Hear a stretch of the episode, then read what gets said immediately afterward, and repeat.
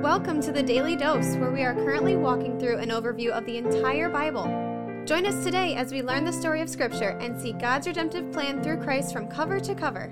Let's listen to Matt Reisetter, Director of Christian Crusaders and the Cedar Falls Bible Conference. Today we're going to be in Luke chapter 21, verses 25 through 38. This is three sections in my ESV study Bible, and they're mostly paralleled in Mark chapter 13 and Matthew chapter 24. We actually spent the most time on the parallel text in Matthew, and we did a series of devotions in episodes 562 through 567 if you want to go hear those, which are relating to the same things that Jesus is talking about here in Luke 21 one of the things I like about Luke's version of these texts is, as we've mentioned several times in our study of Luke, Luke set out to write an orderly account for Theophilus so that Theophilus could be convinced of the things that he had heard about Jesus. And when you get into some of this end times and this prophetic language that Jesus is saying, it can get confusing. But Luke lays it out, in my opinion, in a way that is the most orderly, which works well with the way I think. So if you remember in our previous devotion, Jesus was foretelling the destruction of Jerusalem, which you can go back and listen in the previous episode. And I talked about how this is referring to something that was going to happen in 70 AD, which it did. Some scholars believe there's also an element of that text that refers to a time beyond where we're at on the timeline now, which will also fulfill in part some of the things Jesus was talking about regarding the destruction of Jerusalem. But Luke kind of helps us out with how to think about this. Remember at the end of that text, it says that Jerusalem will be trampled underfoot by the Gentiles until the times of the Gentiles are fulfilled. And that was actually the subject of the previous previous devotion. What does that mean until the times of the Gentiles are fulfilled? Again, you can go back and listen to learn more about that. But then in verse 25, here's what Luke writes And there will be signs in the sun and moon and stars, and on the earth distress of nations in perplexity because of the roaring of the sea and the waves, people fainting with fear and with foreboding of what is coming on the world. So before we go any further, that transition is important. Luke says that there will be signs in the sun and moon. When is this going to happen? This is going to happen after what he said at the end of of the previous text until the times of the Gentiles are fulfilled. So this isn't going to happen in 70 AD. Rather, those times of the Gentiles are going to continue until these end times. And if you listen to that previous episode, we're still in the times of the Gentiles, so this has not happened yet. Continuing on. For the powers of the heavens will be shaken, and they will see the Son of Man coming in a cloud with power and great glory. Now, when these things begin to take place, straighten up and raise your heads because your redemption is drawing near. So there's all kinds of ways to interpret some of these end times prophecies that are in Scripture. And the way I handle this stuff is to just take to the bank the things that are obviously clear and that aren't left to different interpretations. One of the things right here that's obviously clear is Jesus is going to be visibly seen and he's going to physically come. And when that happens, straighten up because redemption, meaning the redemption of people who trust in Christ, our redemption is near. Verse 29. And he told them a parable look at the fig tree and all the trees. As soon as they come out in leaf, you see for yourselves and know that summer is already near. So also, when you see these things taking place, you know that the kingdom of God is near. Truly, I say to you, this generation will not pass away until all has taken place. Heaven and earth will pass away, but my words will not pass away. If you're curious about what does it mean that he says this generation will not pass away until all these things have taken place, you can specifically hear more about that from the parallel text in Matthew 24, episode 566. Go check that out. And there's some disagreement between scholars on what all that means. So again, I'm going to take to the bank the things that are clear from this text. And here's another thing that is clear. Verse 33 Heaven and earth will pass away, but my words will not pass away. That is a remarkable, remarkable statement that should give Christians and Bible believers and Christ followers great, great hope. Everything that we see, everything that we think is so permanent the heavens and the earth, Rocky Mountain National Park, the Big Dipper, the Milky Way, the seven continents, five oceans those things are less permanent than the Word of God. That's incredible and that's awesome. And it's going to be a fearsome series of events that leads to the heavens and the earth passing away. And it's a remarkable thing that those of us who trust Christ get to survive through those events and dwell forever in the new heavens and new earth with God and other believers. Jesus, awesome, awesome stuff. Finally, Jesus says, But watch yourselves lest your hearts be weighed down with dissipation and drunkenness and the cares of this life, and that day come upon you suddenly like a trap. For it will come come upon all who dwell on the face of the whole earth. But stay awake at all times, praying that you may have strength to escape all these things that are going to take place and to stand before the Son of Man. Finally, it finishes up saying, And every day he was teaching in the temple, that is, every day of Holy Week. Remember, this is the week before he's going to die. But at night he went out and lodged on the mount called Olivet. And early in the morning, all the people came to him in the temple to hear him. Think about it. Jesus is in his final days, his final hours on earth, just the last few moments of his ministry. And he's spending significant time preparing believers for what is going to come, telling them to stay awake. And I'm going to end today's devotion with the prayer that Jesus tells us to pray. Jesus says, Stay awake at all times, praying that you might have strength to escape all these things that are going to take place and to stand before the Son of Man. And Lord, that is my prayer, that you would help us to have strength to stand before you. We know that that is a promise that you offer us who have faith in Jesus Christ, that through your death and resurrection, through our faith in it, we can be clothed in your righteousness. We can have the penalty for sin that we owe God mark paid. And because of that, we can stand boldly, we can stand confidently, we can have our heads raised. And even as the heavens and the earth pass away and all the crazy stuff that's going to happen when that day comes, you've given us a way to stand, to survive, to live with you forever. We thank you and we ask you to help us make this reality known to others who don't know you so they would